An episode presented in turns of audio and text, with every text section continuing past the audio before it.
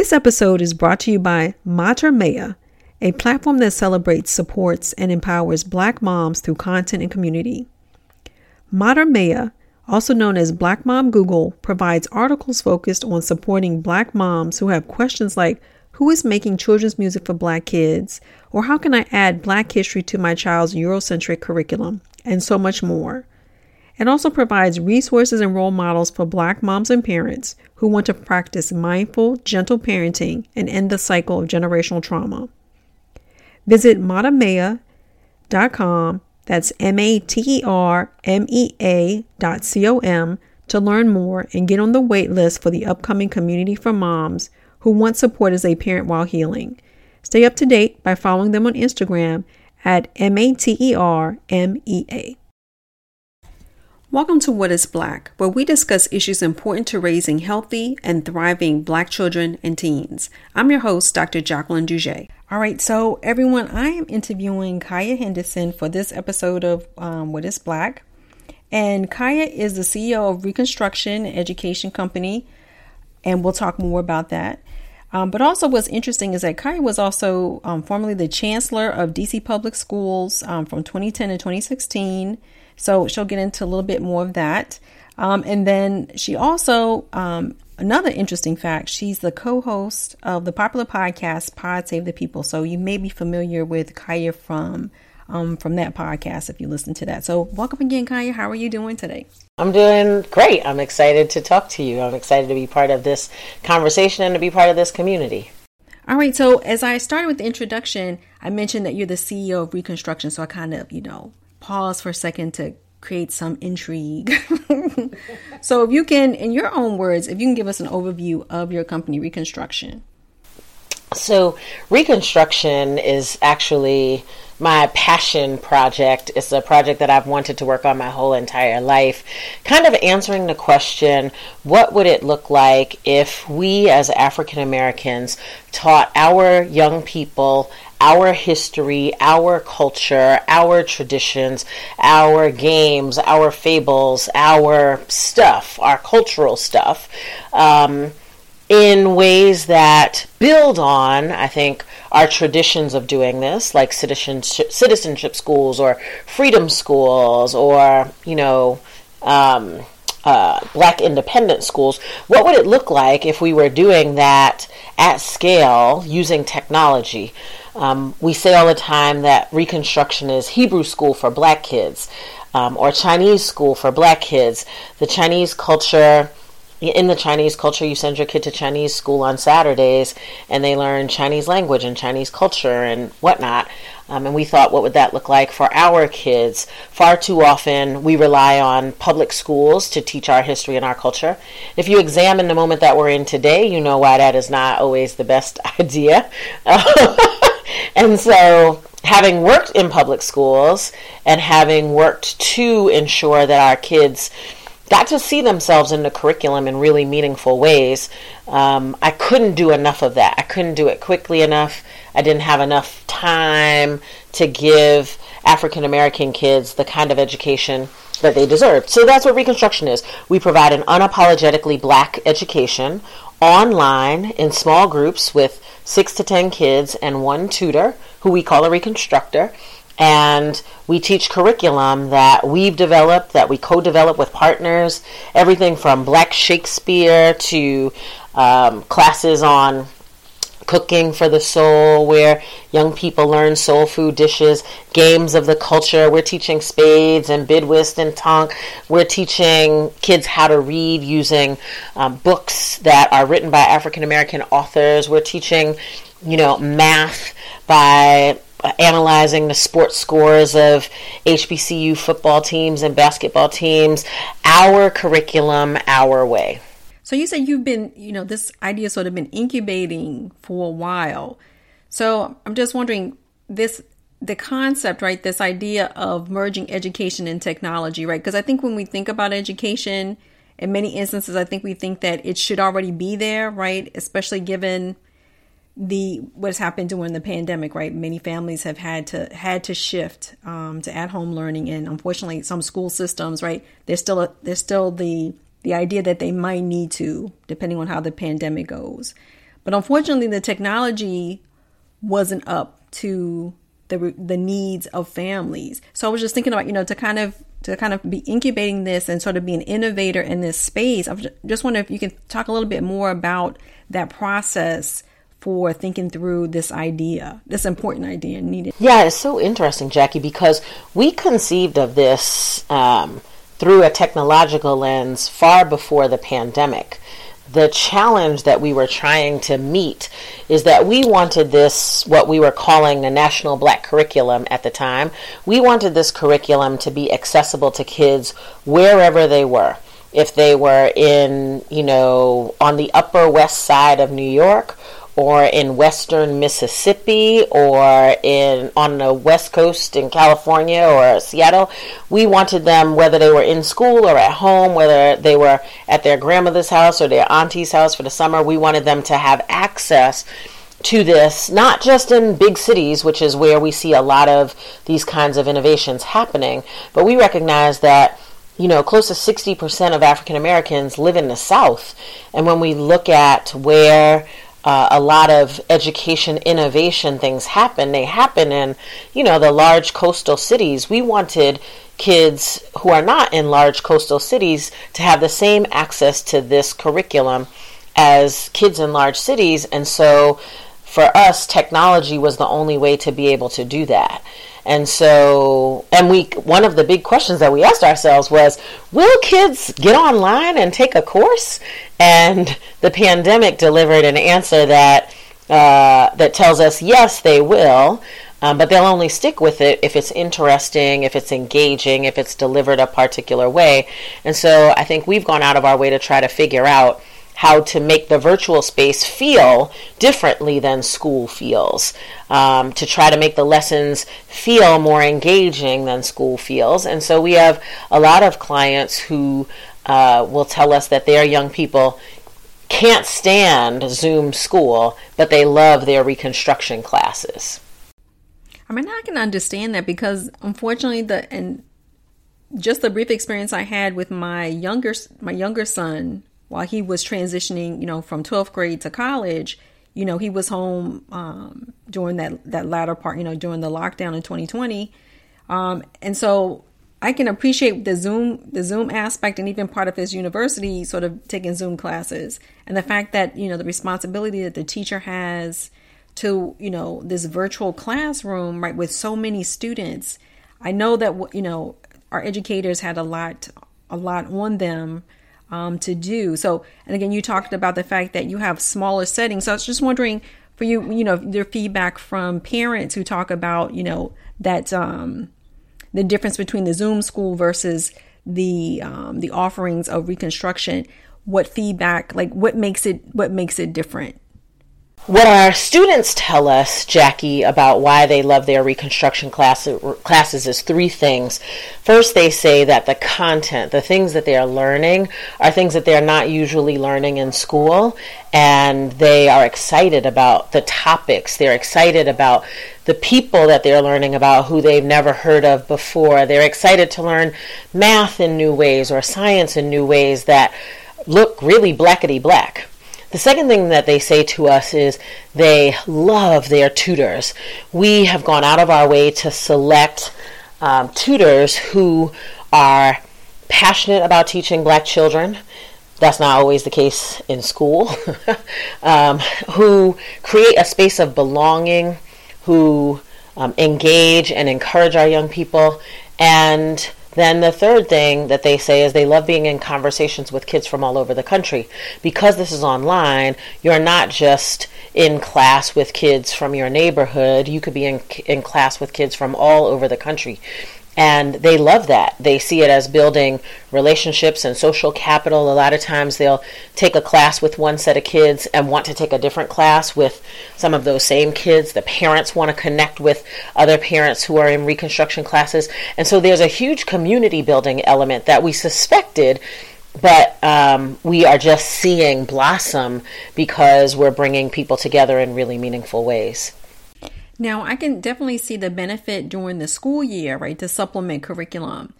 What are plans, or are there? Or do you already have curriculum for the summertime? What opportunities for kids, you know, um, throughout the school year or throughout the year, I should say? Yeah, so we offer classes all year long. We offer classes during the school year, um, either after school, sometimes on the weekends. In some cases, in school. We have a number of school districts that partner with us to provide Reconstruction classes as part of their school day. Um, and we also offer classes during the summer. The summer is actually our busiest time. It's when families are choosing their summer activities and they will go on and buy classes for their kids. Um, we've partnered with a number of summer programs who offer Reconstruction as part of what they are doing. We've been part of a number of summer school programs with schools and school districts, churches, Girl Scout troops, all kinds of folks who want to take Reconstruction classes over the summer. And what we offer in the summertime is uh, both academic intensives. So we see the summertime as an opportunity to get a head start on the grade that is coming. And so we offer intensive reading programs, intensive math programs um, for kids who want to get a leg up on the next school year. But we also offer cultural uh, classes. So we offer our cooking class. Uh, and in fact, our cultural classes are much more popular over the summertime. Um, as I said, we have a Cooking for the Soul class where kids learn the history of five soul food dishes uh, and then they learn how to cook them with an amazing chef. Um, we've got uh, uh, classes on poetry, for example. Um, there's a black female poets class where we're looking at black women poets from Phillis Wheatley to Amanda Gorman.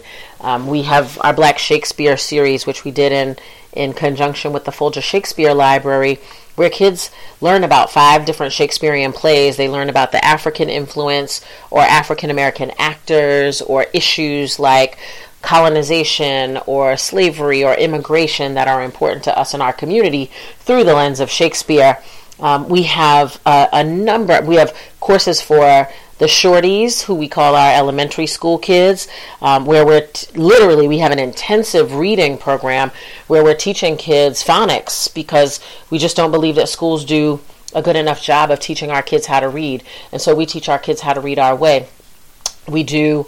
Um, we have classes for the youngins who are middle grade students. We have classes for uh, Gen Z, who are high school students, and we even have classes for grown folks. We have book clubs um, that a number of our adults are engaged in. We have parents who are reading Between the World and Me together. Um, to talk about how to manage the messages that they're sending to their kids in this particular moment. We've got book clubs all up and down the spectrum.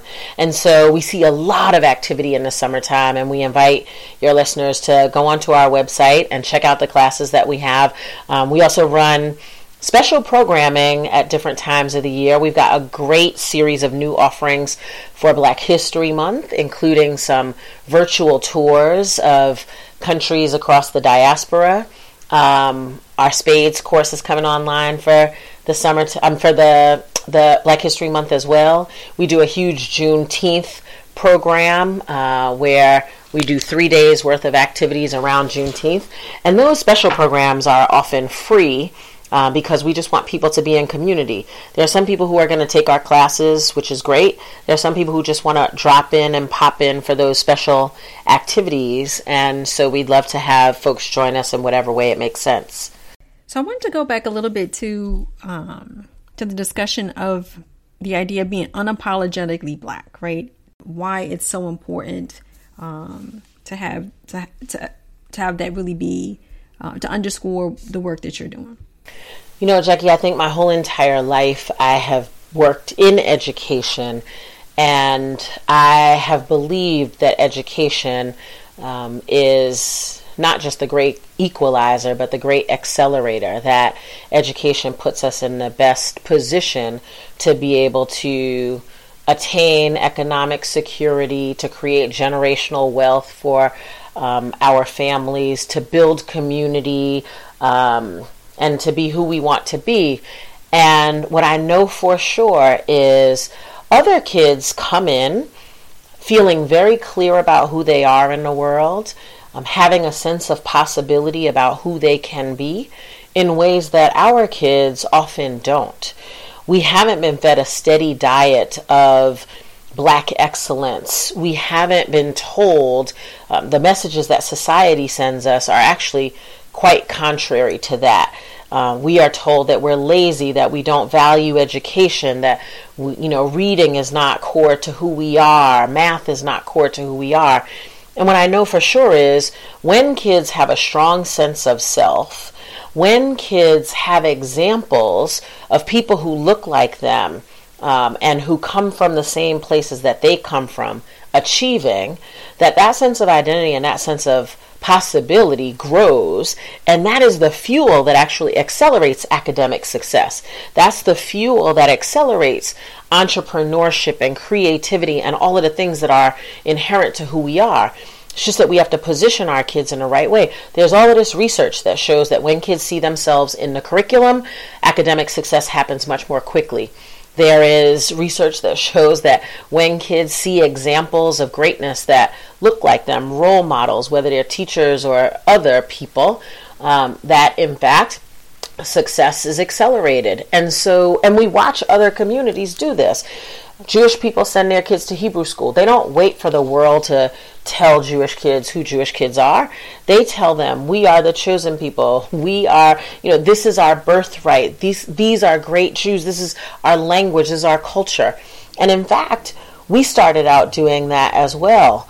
Um, one of the reasons why naming our company Reconstruction was really important to us was because Reconstruction is a period of American history that not a lot of people know about where in 12 years post emancipation, um, we did some pretty amazing things to be lazy, backwards, you know, formerly enslaved people. Um, we created 5,000 community schools and 37 historically black colleges and universities in 12 years. We own 24% of the farmland in the United States in those 12 years. We elected our first black senators um, to the United States Senate. We um, incorporated our own towns. We built banks and insurance companies. These are the people who said that we were lazy and couldn't do it and couldn't read. We, we I mean, we actually left to our own devices. we created a pretty robust um, society and situation for ourselves, and we wanted to remind people that that's not just a history that we stand on from Africa, that's a history that we stand on here in America.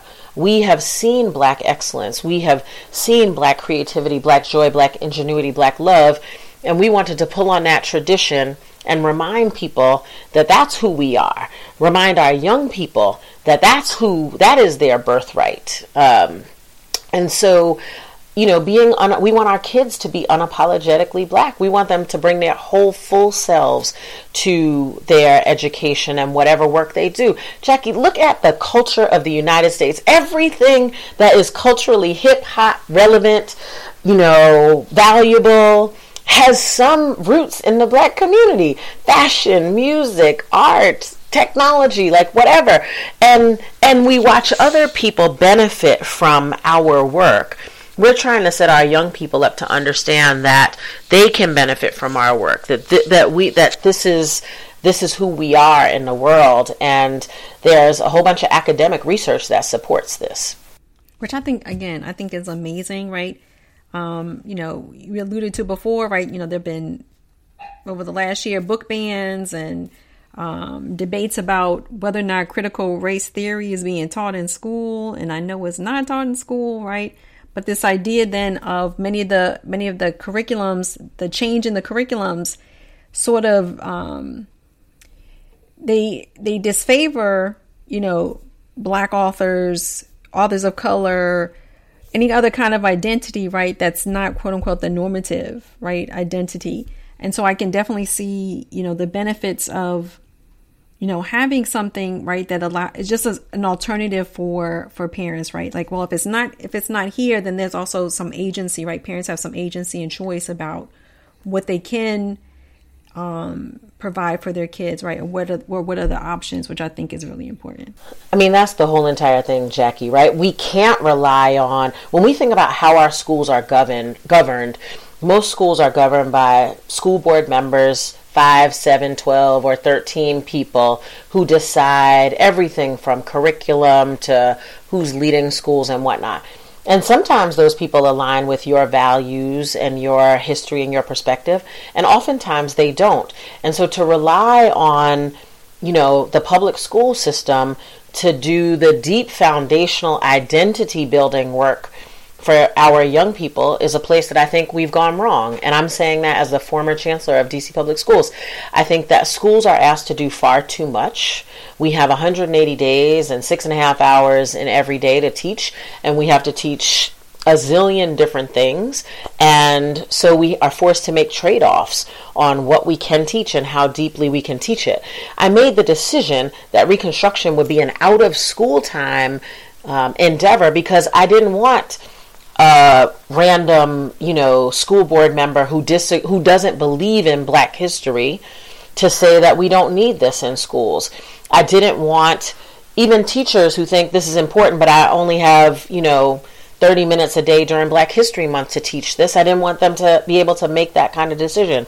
I wanted to create the space and time for parents to decide how much they want to offer their kids, for schools to give kids a taste, but for parents to ultimately, parents, community members, our civic institutions to be able to choose how we want to educate our young people and take as much of it as they'd like.